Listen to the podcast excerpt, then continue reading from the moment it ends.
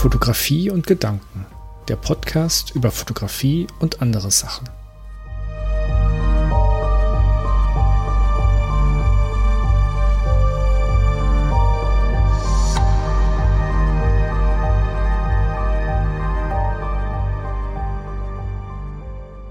Hallo und herzlich willkommen bei Folge 3 des Podcasts Fotografie und Gedanken.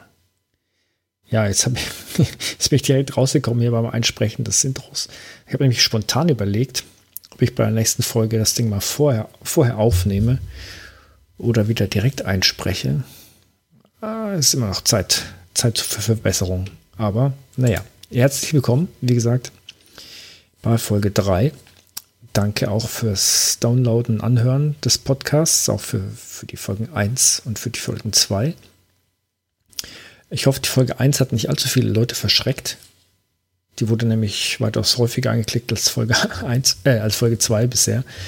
Ähm, vielleicht lag das daran, dass ich in Folge 1 relativ viel vorgeschrieben habe.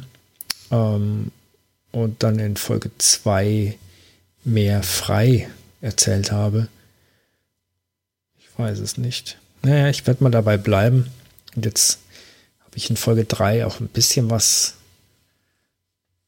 bisschen, nee, bisschen was vorgeschrieben, stimmt es eigentlich nicht. Ich habe mir meine Notizen gemacht und ich mal schauen. Ich mache einfach mal so weiter. Und Kommentare werden natürlich gerne gelesen. Auf der Webseite, auf dem Blog, überall, wo ihr mir schreiben könnt. Außerdem gibt es jetzt den, ähm, den Podcast mittlerweile auch auf YouTube zu finden. Ähm, hat allerdings noch keinen Namen, aber über, über den Titel Fotografie und Gedanken findet man auf jeden Fall. Jo, ich habe mir heute auch wieder ein kleines Thema zum Erzählen rausgesucht. Doch bevor ich dahin komme, möchte ich gerne noch mal ein paar neue Entwicklungen bei der Labbox kundtun. Ähm, ich habe in der Folge 2 ja ausführlich darüber, ne, nicht ausführlich, ich habe in Folge 2 ein bisschen was über die, die Handhabung der, der Labbox, der Filmentwicklungsbox ähm, erzählt. Und Jetzt hat mich direkt letzte Woche, oder also schon zwei Wochen, ich glaube, es war kurz nach der Aufnahme der, der letzten Folge, kam, am, äh, kam eine E-Mail des, der, der Publisher ähm, mit der Mitteilung, dass endlich der neue Deckel, also das Lid heißt es hier im, im, im Englischen, dass das Ding jetzt endlich fertig ist. Was ist das?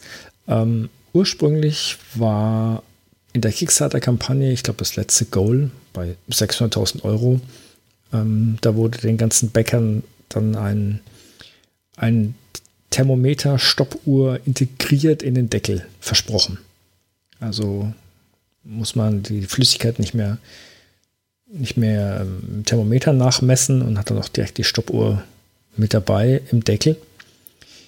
Wie gesagt, das sollte eigentlich direkt dabei sein bei dem bei dem Kasten. Allerdings, wie, wie, wie andere technische Gründe und, und anderer Probleme, von der ich ja beim, in Folge 2 schon erzählt hatte, kam es dann nicht dazu. Heißt, die haben irgendwie einen Prototypen entwickelt von diesem, von diesem Lid. Ähm, dann hat aber nicht so richtig funktioniert oder es gab Probleme mit der Firmware, keine Ahnung. Hat, auf jeden Fall haben sie sich dann dazu entschlossen, wir lassen das Ding erstmal weg und machen erstmal einen ganz einfachen Deckel auf das, auf das Gerät drauf ähm, und dann schauen wir einfach mal, was danach noch passieren wird. Also beziehungsweise hat man auch direkt äh, so, so ähm, den, den Bäckern mitgeteilt, dass man sich erstmal dazu entschlossen hat, das Gerät hinten anzustellen und die Labbox erstmal als solches funktionsfähig zu den Leuten zu bringen. Ähm, und die, das Lid sollte dann kostenlos an alle Bäcker nachgesendet werden, so es fertig ist. So hieß es. Das war, keine Ahnung, vor einem Jahr oder können, ich weiß leider nicht genau. Auf der Webseite kann man es jetzt gerade, auf der Kickstarter-Seite kann man alles gerade ganz gut nachlesen, weil da einige Kritik geäußert wurde von den von den, von den meisten Bäckern, die da noch, noch drauf warten. Und weshalb gab es diese Kritik? Ja, hauptsächlich deshalb, weil aufgrund der erhöhten Produktionskosten natürlich jetzt bitte 25 Euro oder 25 Dollar zu zahlen sind, damit man dann dieses Sled bekommt. Und 25 Euro ist schon günstig, weil eigentlich im, im regulären Shop soll es später 79 Euro kosten. Also immer eine ganz schöne Ersparnis. Abgesehen davon, dass man es eigentlich kostenlos bekommen sollte, jetzt aber 25 Euro bezahlen darf, wobei ich jetzt gerade gar nicht weiß, ob da schon die Lieferkosten dabei sind oder ob nochmal 15 Euro draufkommen. Das ist, äh, entzieht sich gerade meiner Kenntnis. Naja, ja. Ich weiß nicht, ob ich das brauche. Also bei meinen bisherigen Entwicklungsvorgängen war die Temperatur eigentlich relativ unerheblich. Ähm, mit dem Monobad hat es eigentlich soweit ganz gut funktioniert. Gut, da in den Räumlichkeiten, in denen ich die Filme entwickelt habe, war es nicht außergewöhnlich kalt oder außergewöhnlich warm, sodass die Temperatur eigentlich immer relativ gleich geblieben ist. Ich bin noch ziemlich hin und her gerissen, ob ich diese 25 Euro jetzt ausgebe oder auch nicht. Also Preis Nutzen. Mm, ich weiß es nicht. Ich werde mir nochmal die nächsten Tage ein bisschen Gedanken machen. Es hieß ja mal, alle Leute bekommen eine E-Mail ähm, mit näheren Informationen, wie man das, sich das Ding bestellen kann. Ja, warte ich einfach mal drauf ab. Und vielleicht liest man noch den einen oder anderen lustigen Kommentar dazu dann auf der Kickstarter-Kampagne. So viel dazu. Ähm, des Weiteren habe ich jetzt wohl anscheinend auch das Ende meines, ähm, der, der, wie soll ich jetzt sagen, das Monobad, das ich beim letzten Mal angesetzt hatte, ähm, wollte ich jetzt nochmal aufbrauchen. Es war jetzt knappe zwei Wochen, war es jetzt zusammengemixt. Also es sind ja zwei Flüssigkeiten, die man zusammenmixt und dann kann man das Monobad als Entwickler benutzen. Ähm, das war jetzt knappe zwei Wochen her.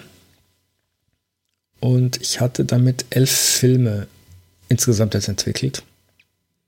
Laut Aussagen in der Anleitung sollte man eigentlich 15 Filme rausbekommen und das Monobad eigentlich auch länger aufheben können.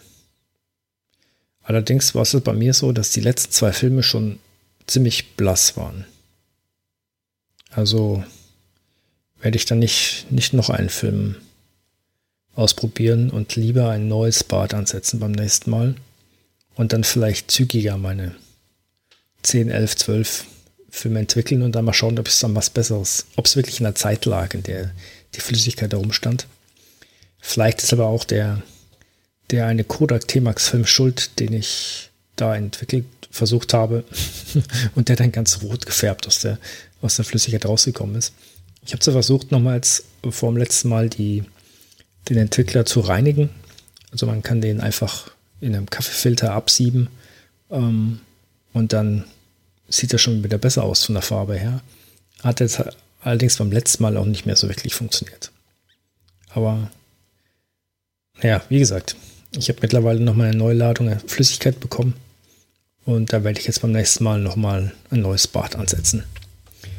Die genaue Funktion des Monobads lese ich mich jetzt aktuell auch gerade noch so ein bisschen rein. Da habe ich aber ganz gute Infos gefunden. Wenn ich dran denke, werde ich die hier drunter verlinken. Ansonsten kann man die auch über die Asimagus-Seite auf der Webseite, wo man die Sachen noch bestellen kann, findet man auch die Informationen. Das Entwickeln an sich ist jetzt noch Neuland für mich, mehr oder weniger. Meine letzten Dunkelkammererfahrungen, die liegen schon, jetzt muss ich mal kurz mal nachrechnen, ich bin schon in einem Alter, wo man nachrechnen muss, ähm, glaube ich, 25 Jahre zurück. in, der, in der Ausbildung hatte ich direkt mal Filme entwickelt. Ja, müssten so ungefähr 25, 20 Jahre her sein. Ja, das war meine Dunkelkammer-Experience bis daher.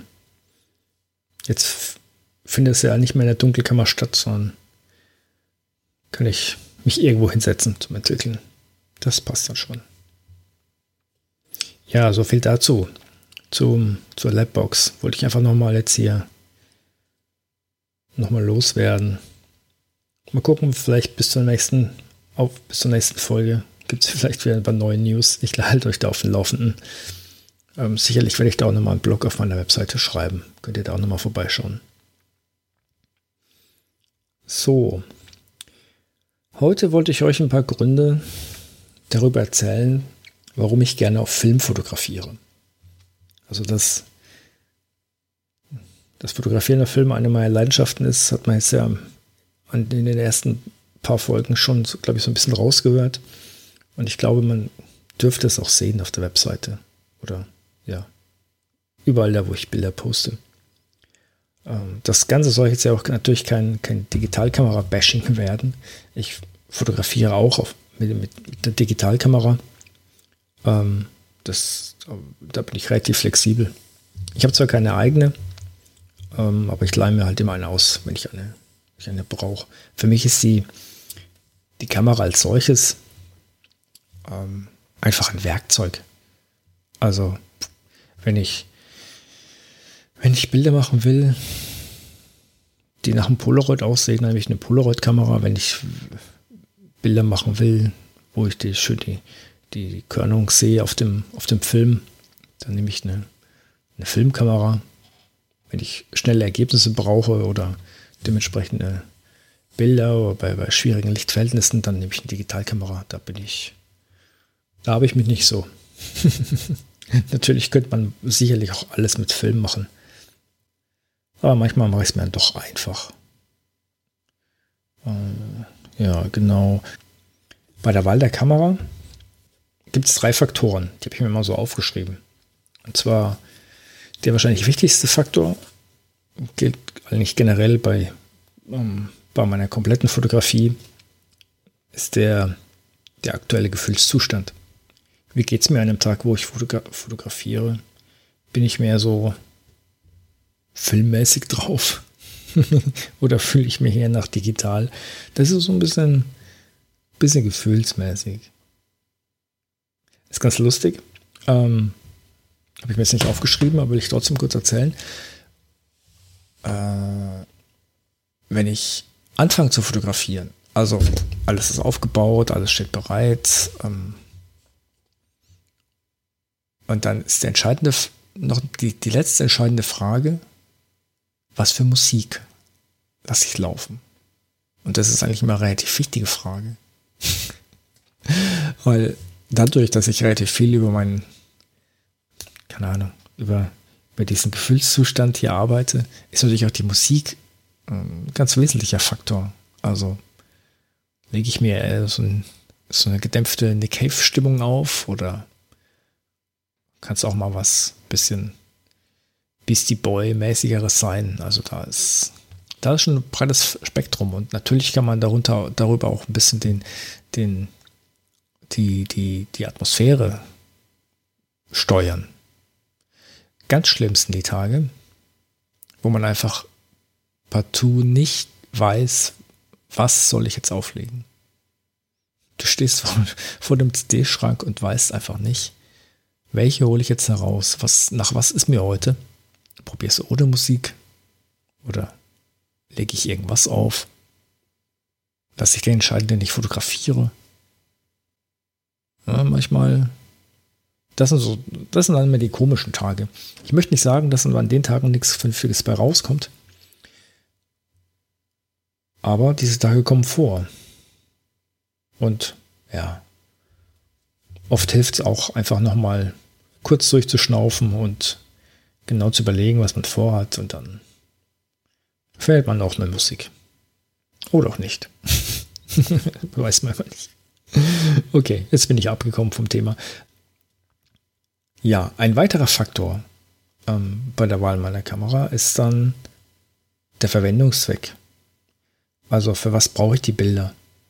Jetzt zum Beispiel was mache ich jetzt als Beispiel? Die Bilder, die ich fürs Skiddy-Heft fotografiere, die fotografiere ich meistens digital, weil äh, habe ich da gerne schnell meine Ergebnisse. Ähm, will ich gleich gerne sehen, dass es was geworden ist oder dass es nicht nichts geworden ist. Meistens sind es auch relativ schwierige Lichtverhältnisse. Also wenn ich jetzt irgendwo in der Kneipe fotografiere oder wo ich schon fotografiert im, in in einem großen Kinosaal oder keine Ahnung, im, im Wald. Ähm, da möchte ich immer gerne sehen, okay, bin ich auf dem richtigen Weg oder, oder wird es gerade nichts? Muss ich irgendwas ändern? Muss ich blitzen? Was ich eigentlich ungern mache, aber es ist alles schon mal vorgekommen. Ja, also der Verwendungszweck ist, ist äh, auch ein wichtiger Faktor. Außerdem das Faktor Licht. Wobei eigentlich kann man auch mit, mit wenig Licht auf Film fotografieren, ist, ist ja Quatsch zu sagen, oh, ist wenig Licht, da kann ich nicht auf Film fotografieren. Das ist natürlich Käse. Aber bei, meiner, bei meinen Studiosachen habe ich mich schon so ein bisschen auf, auf bestimmte Lichtverhältnisse eingeschossen. Und da habe ich es dann ganz gerne, wenn ich wenn ich meine Lichter aufgebaut habe und dann weiß ich genau, okay, mit der Einstellung kann ich, kann ich, kann ich gut fotografieren, dann kann ich auch bis zu einer 30. runtergehen und die kann ich auch immer noch halten. Also das, das geht auch noch ganz gut. Wenn es aber dann schwierig ist, dann und nicht immer passt so ein ISO 3000 Film. Habe ich schon einige Konzerte fotografiert, war, war sehr lustig, ISO 3000 zu fotografieren wenn es fast dunkel ist. Muss man alles mal gemacht haben. Ja. Beim Fotografieren auf Film ist es ja, ist es so, du weißt ja im Endeffekt nicht direkt, was habe ich jetzt hier fotografiert. Weil es wäre natürlich schön, wenn du es dann, du, du musst schon ahnen, was du jetzt gerade fotografiert hast, natürlich. Natürlich auch viele Erfahrungswerte dabei ich bin über die Jahre darüber, bin ich davon abgekommen, irgendwie pff, das perfekte Bild zu suchen. Weil das, für mich gibt es das perfekte Bild nicht. Ein Bild muss, muss dich ansprechen auf irgendeine Art und Weise. Ähm, und da versuchen, das möglichst perfekte Bild zu fotografieren, das ist, glaube ich, unnütz. So wie es keinen perfekten Tag gibt oder kein perfektes Essen ist alles. Heute ist es gut, morgen gefällt es dir schon nicht mehr. Also, was soll's. Also ist Film eigentlich auch genau das Ding. Also, ja, können wir es noch eine extremere führen, wäre Polaroid. Also, wer beim Polaroid fotografieren versucht, das perfekte Bild zu machen, also zumindest mit einer regulären Polaroid-Kamera, wenn ich natürlich so, einen Polaroid-Aufsatz auf eine Mittelformatkamera schraube, dann kann ich da viel mehr viel mehr rausholen. Aber wenn ich eine normale Polaroid-Kamera benutze, ganz egal welche, eine 600er oder äh, was es alles gibt, äh, da kann ich nicht erwarten, dass da ein perfektes Bild rauskommt. Die Bilder haben alle irgendwelche Ecken drin oder irgendwelche, irgendwelche Teile des Bildes, die nicht entwickelt sind oder, oder die haben einen Farbstich oder sonst irgendwas. Da auf das perfekte Bild zu warten, da brauchst du viel Geld und viele Filme. Also es lohnt sich gar nicht. Ja, man, man darf dem Bild auch gerne ansehen, dass es ein Foto ist. Ich hasse es, wenn ich,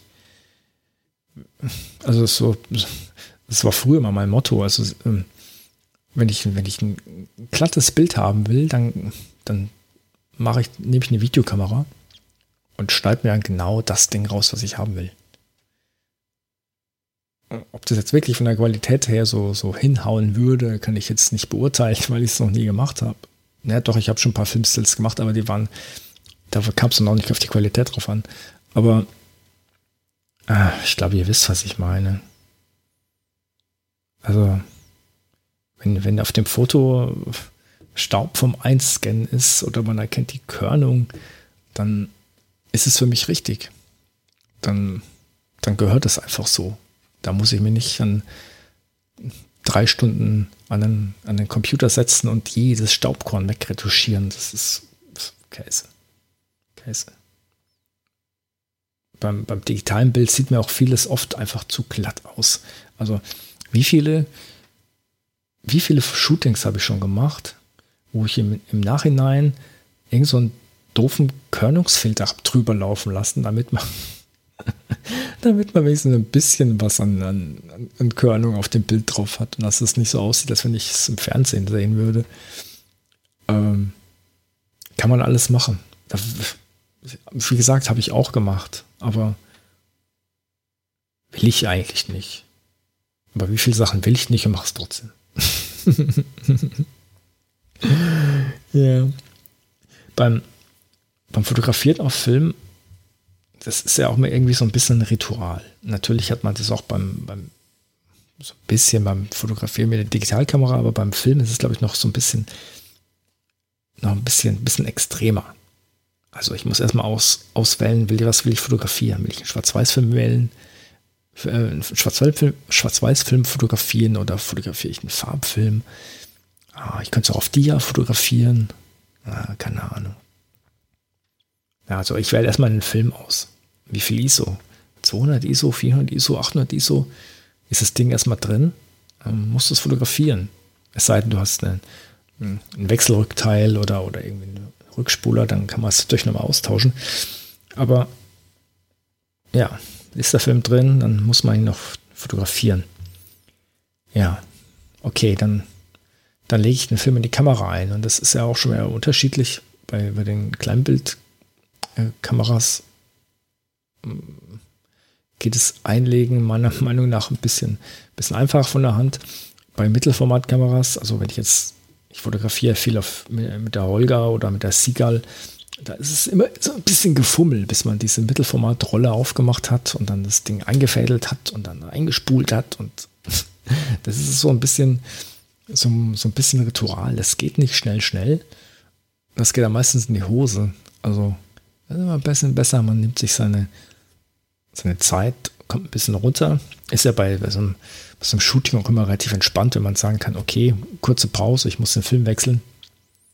Mein Assi ist heute nicht dabei und kann mir nicht die, die nächste Filmdose anreichen. Als wenn ich einen Assi hätte. Ähm, ja. Mein liebstes Format hat sich über die Jahre dann als Mittelformat, also ist dann das Mittelformat geworden.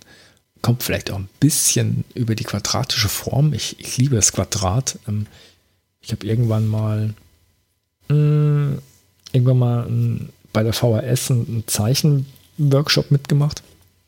Also ging es um, um Zeichnen. Ähm, und da bin ich dann der ja, ich will jetzt nicht sagen, ich bin der Malerei ein Stückchen näher gekommen, weil ich mit Malerei eigentlich relativ wenig anfangen kann. Es sei denn, es sind irgendwelche, irgendwelche Bleistiftzeichnungen oder so. Das ist dann schon eher mein Ding. Und über diesen Workshop, oder vielleicht habe ich noch schon vorher gekannt, äh, habe ich, hab ich viel, viel über Chile gelesen. Und ah, jetzt bin ich gerade überlegen, ob war das Chile mit dem Quadrat?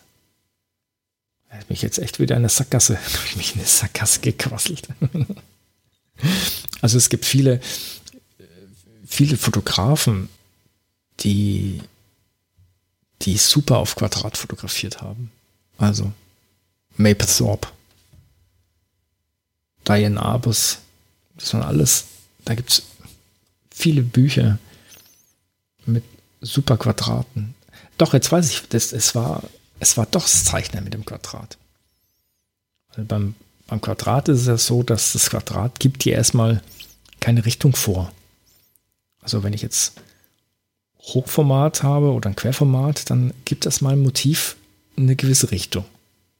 Also nach oben, nach unten, nach links, nach rechts. Das hast du beim Quadrat einfach nicht. Beim Quadrat bist du erstmal frei. Da kannst du alles machen, kannst du dich, kannst du dich voll ausleben.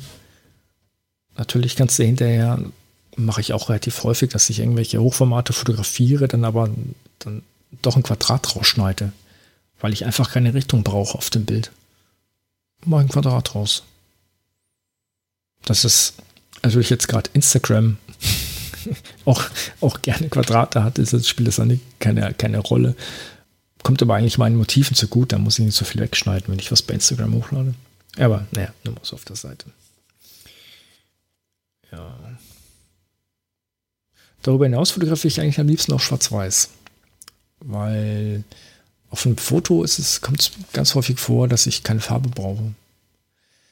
Ich habe jetzt natürlich auch nicht, wenn ich jetzt irgendwelche Aktsachen fotografiere oder so, ähm, oder ich habe mal eine, eine, Serie mit Blumen gemacht, da habe ich keine Farbe gebraucht.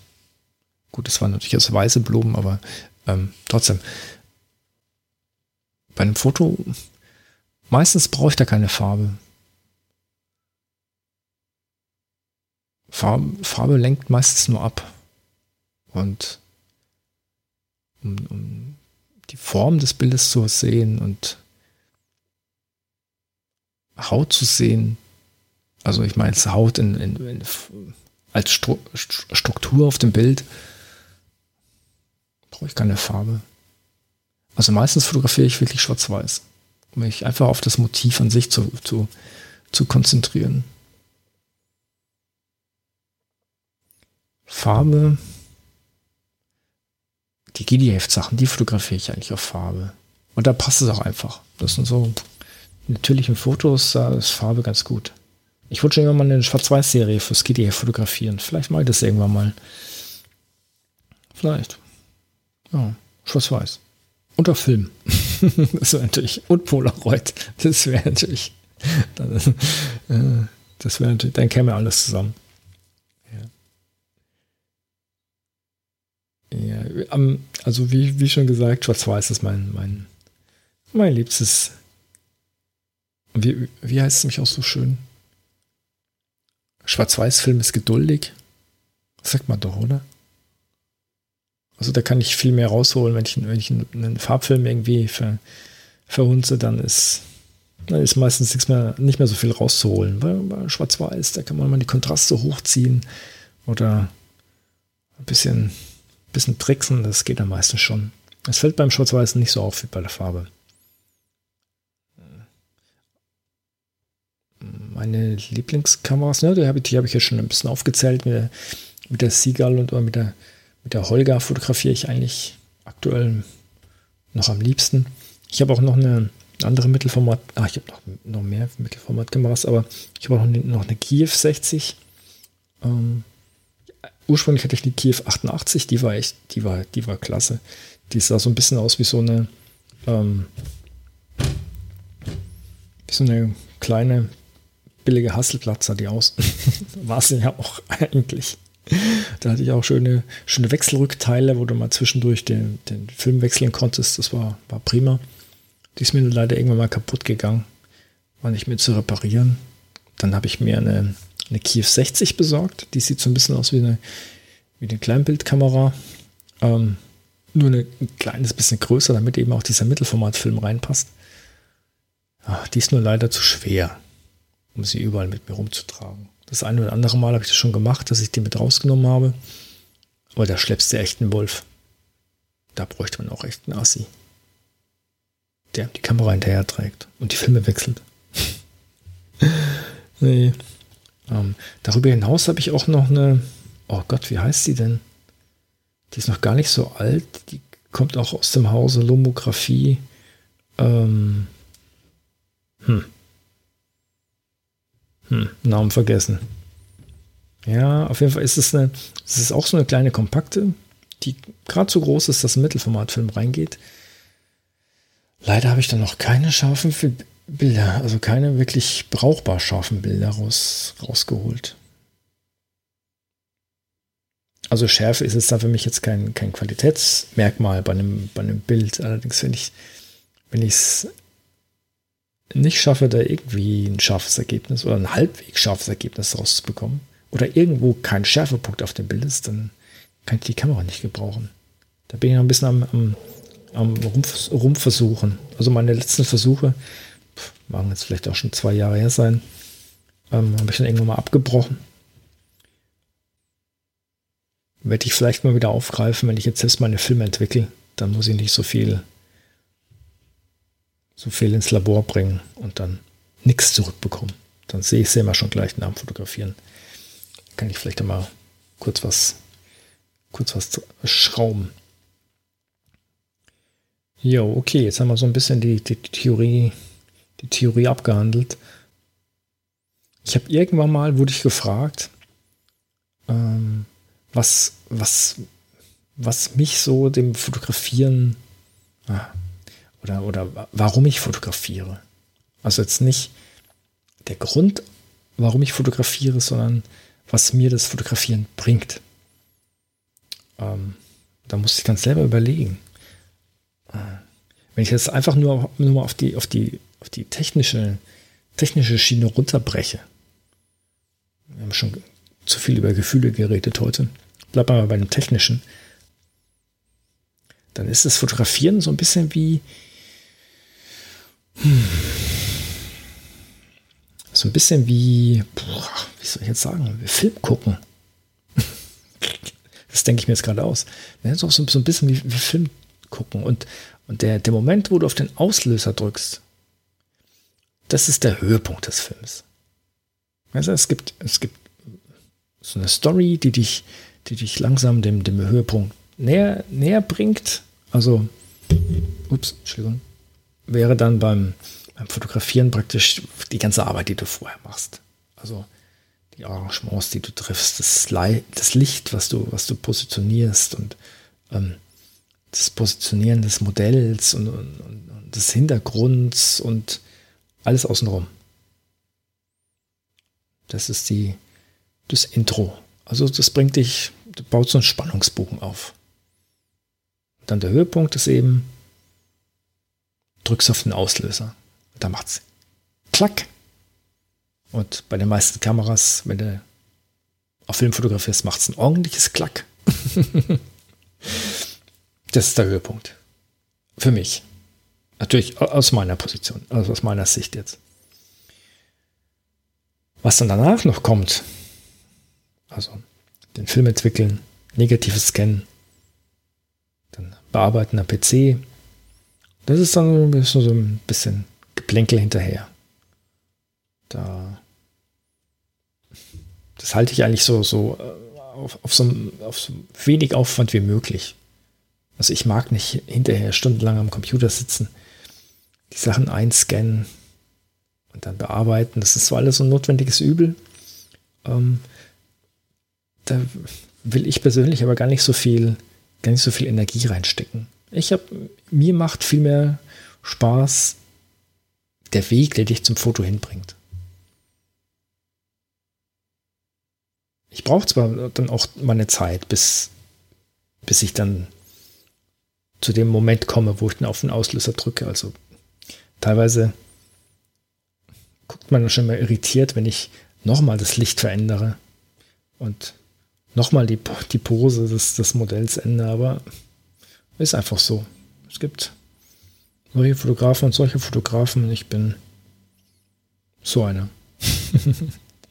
also mit dem Aus, mit dem, mit dem Drücken des Auslösers ist meine Arbeit, ist nicht so, ich sage einfach mal Arbeit, ist sie getan und danach kann man ein bisschen entspannen. Ja. Die Wahl der Kamera. Ähm, ich glaube, das habe ich vorhin schon mal gesagt. Wenn ich, wenn ich ein Bild machen will, was wie eine Polaroid aussieht, dann nehme ich eine Polaroid-Kamera. Wenn ich ein Bild haben will, die, die man anzieht, dass es mit der Holga gemacht wurde, dann nehme ich eine Holga. Das ist einfach meine Arbeitsweise. Natürlich könnt ihr auch alles digital fotografieren, hinterher einen Filter rüberhauen, das Ding zuschneiden und dann habe ich auch mein Polaroid. Beim Handy fotografiert. Also, ja, kann man machen. Ist aber nicht meins. Also ich, ich mag es real.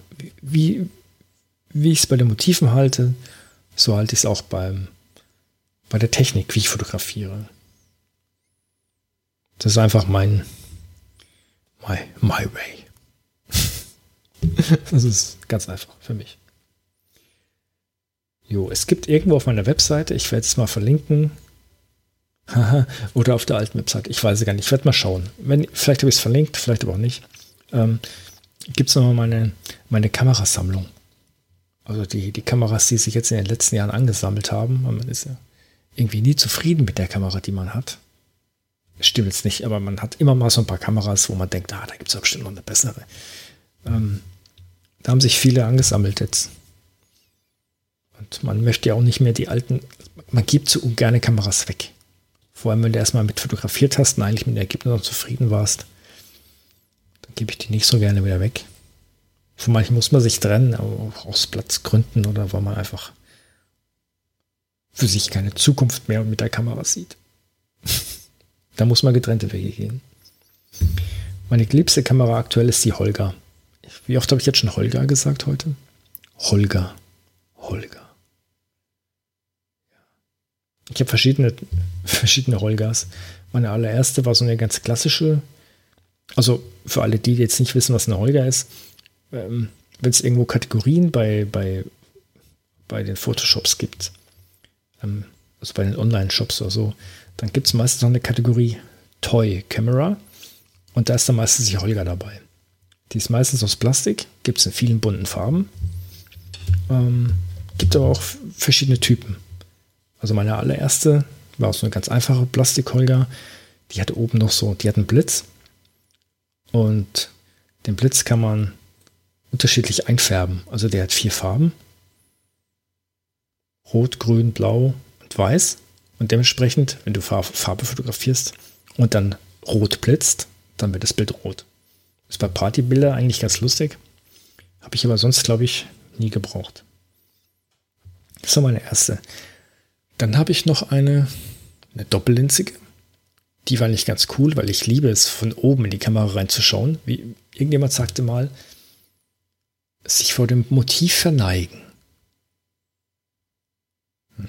Also man guckt runter, schaut von oben in die Kamera rein und fotografiert nach vorne. So lustigerweise fällt mir jetzt auf, dass ich es bei der, bei der Nikon Coolpix ich hatte ja mal eine Nikon Coolpix 995, das 995, das war meine allererste Digitalkamera. Da war es ja eigentlich ganz genauso. Da habe ich das Display auch meistens so nach oben gedreht und habe dann von oben runter geguckt und ja, interessant. Da muss ich nochmal drüber nachdenken. Ja, das war meine zweite Holger. Und ich habe noch eine dritte Holger und das ist die, mit der ich jetzt am meisten fotografiere eigentlich. Die hat nämlich keine Plastiklinse, sondern die hat eine Glaslinse drin. Die macht von der Qualität her ein bisschen bessere Bilder. Ähm, die hat auch keinen Blitz. Dafür hat die aber einen Blitzschuh. Und über diesen Blitzschuh kann ich einen, ich einen Ringblitz. Dann kann, bastel ich mir den, baue ich mir den Ringblitz immer drauf. Und damit mache ich eigentlich die meisten, also die, die aktuellen Bilder, die ich jetzt so bei Instagram hochlade von den Film, die ich entwickelt habe gerade, die sind meistens mit der Holger und mit Ringblitz fotografiert. Ich fotografiere sonst eigentlich selten mit Blitz, eigentlich nie. Aber den Ringblitz, den mag ich. Das ist vielleicht auch so ein, keine Ahnung, so ein, was wollte ich fast sagen, Hipster-Ding. Nee, stimmt gar nicht, Quatsch. Aber, aber dieser Ringblitz, ist, der ist eben was ganz Spezielles. Das ist kein, mein, boah, jetzt habe mich gerade so ein bisschen Sackgasse gequasselt. Aber die, die Holger an sich macht ja eh relativ mittige Bilder. Also nach außen hin wird alles, hast du so einen, so einen Schleier, nach außen hin wird alles schwarz. Und, die, und diese, dieser Ringblitz verstärkt das Ganze nochmal. Also du kannst relativ nah an dein, dein Motiv rangehen und, und blitzt einfach voll drauf. Und, und dieser Ringblitz weiß nicht, der macht, macht so ein geiles Bild. Ich kann es nicht sagen, es ist einfach nur geil. der einzige Nachteil in diesem Ringblitz ist, ich weiß gar nicht, ob man jetzt den so noch so irgendwo kaufen kann, bestimmt. Aber der Nachteil an dem Ringblitz ist, den ich habe, und ich glaube, ich habe einen Original Lomo Ringblitz, man kann den Sucher der Kamera nicht mehr benutzen. Also ich kann nicht mehr durch die Kamera, durch das kleine Sichtfenster durchgucken, um meinen, meinen Ausschnitt zu bestimmen. Ich muss das Ganze so ein bisschen lomografieren. Gut, ich weiß, in welchem Winkel die, der, das Bild da rausschießt. Ähm, und da kann ich einfach dann, halte ich die Kamera ungefähr so, wie ich es brauche, und dann Blitz. Und meistens wird es was. Manchmal ist es ein bisschen verschoben, der Ausschnitt. Aber das ist alles so gewollt. So, bevor ich zum Ende komme, zwei Sachen habe ich noch. Mein liebster Film. Ilford HP5. 400 ISO. Kannst du immer benutzen. Es heißt noch so hell. Die Holger hat es nicht so mit dem Licht. Also die Holger braucht viel Licht. Ich habe mal meine, die, die Blumen-Serie, von der ich vorhin erzählt habe, ähm, die habe ich auch mit der Holger fotografiert. Da habe ich auch noch ähm, extra so, so Close-Up-Lenzen dazu gehabt. Also, wo ich auch bis auf 20 oder noch weniger Zentimeter ran kann an meinem Motiv. Das geht dann nur mit einem guten Film, der schön Licht lichtstark ist und volle Lotte Licht drauf. Also meistens mein, mein Aufbau bei den Bildern, bei den, Licht, bei den Blumenbildern sah so aus, dass ich mir einen, einen Lichtstrahler direkt aufs Motiv frontal drauf gerichtet habe oder, oder auch seitlich, je nachdem, wie ich es dann halt da gebraucht habe. Und mit der Holger bin ich dann ganz nah rangegangen. So nah wie es ging. Okay, mir fällt gerade ein, habe ich jetzt nicht nur bei den Blumen Close-Ups gemacht, sondern auch bei manchen anderen Close-Ups. Allerdings, wie gesagt, du musst nah ran. Heißt ja auch Close-Up. Also nah ran. Da gibt es auch wieder ein Zitat, aber das lassen wir jetzt mal stecken. Jo, wie gesagt, von dem habe ich auch noch ein paar. In meinem Keller spinnt. sind noch ein paar. Ich habe ich es irgendwo mal aufgeschrieben. Mittlerweile habe ich die, die Liste aber schon wieder nicht mehr auf dem aktuellen Stand. Also ich habe noch ein paar Rollen. Da ist es nächstes Jahr auch noch gesichert. Leider sind die, die Filme immer teurer. Dadurch, dass sie weniger hergestellt werden, ähm, steigen die Preise. Ich weiß gar nicht, was bei eBay aktuell für so ein, für so ein 10er Pack Ilfords bezahlt. 60 Euro, 70 Euro. Weiß es nicht. Zum Glück gibt es aber auch noch, noch oder wieder ähm, Firmen, die neue Filme herstellen. Also da komme ich jetzt auch wieder auf Ars Imago zurück. Die haben nämlich auch einen eigenen Film, wobei der wahrscheinlich jetzt auch nur verpackt ist. Das ist wahrscheinlich keine Eigenproduktion, sondern ein umgelabelter Film. Den habe ich aber noch nicht getestet. Ich habe da, das sind glaube ich 320 ISO. Ähm, könnte mit der Rolga auch funktionieren. Muss ich mal bei Gelegenheit ausprobieren. Der liegt mir noch auf der Halde. Also da, da probiere ich auch immer ganz gerne. Also ich habe diesen Kodak T-Max, von dem ich vorhin schon mal kurz erzählt habe, von dem ich mir dann den, wahrscheinlich auch die, das Monoboard versaut habe.